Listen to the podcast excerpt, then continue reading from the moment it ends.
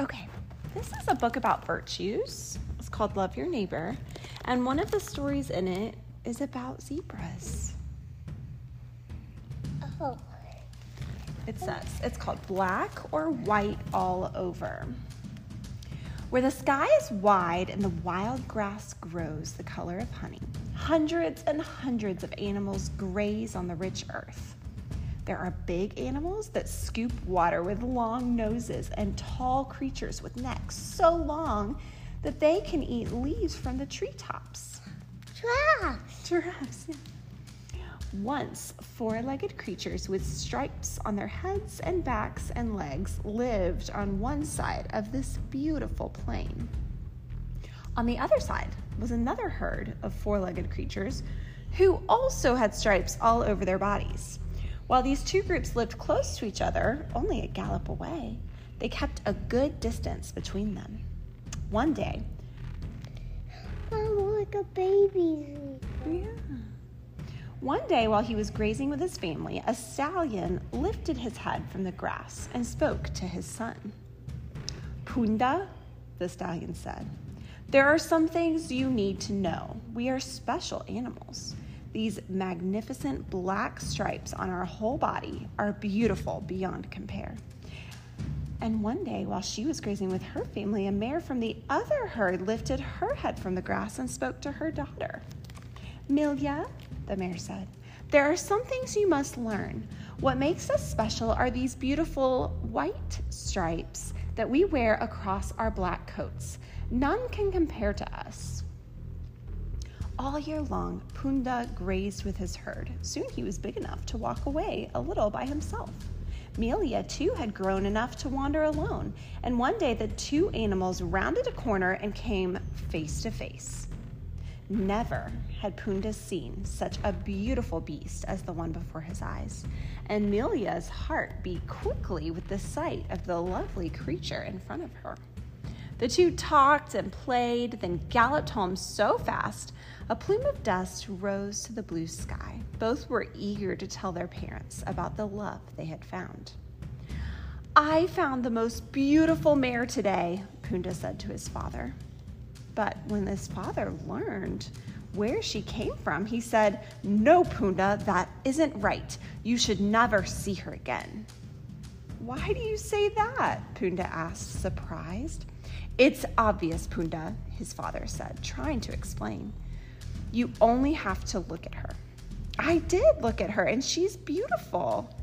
Not at all, the father persisted. She is too different. She is ugly. After all, she is black with white stripes, and we are white with black stripes.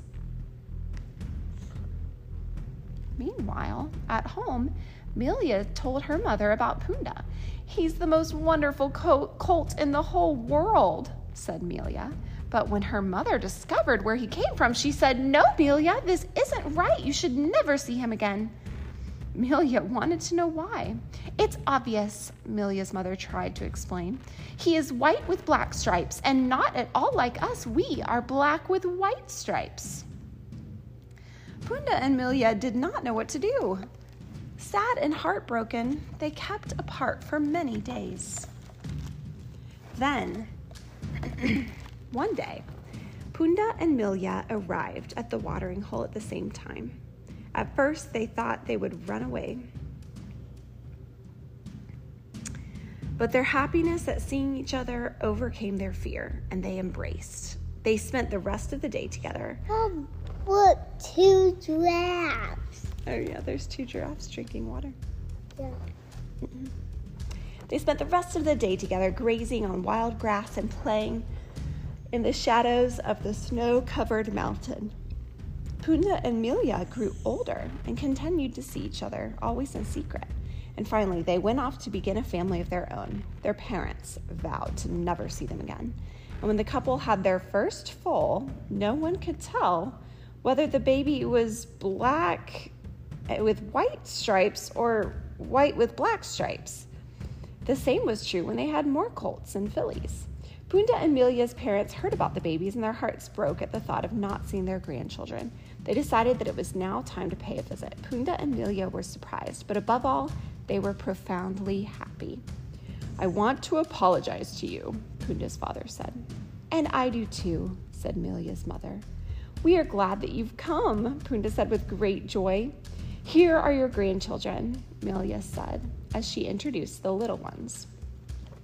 The grandparents had tears in their eyes as they kissed each grandchild, and from that day on, all the zebras from both herds became friends. And today, no one can even remember why they hadn't liked each other. It seemed so long ago.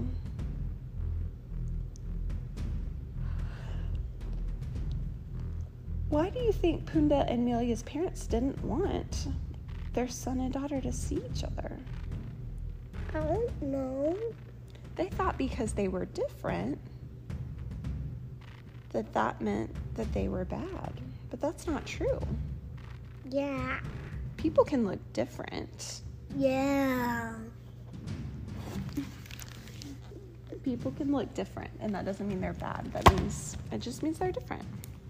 We have to appreciate all of our differences, right? Is that the end? That's the end of that story.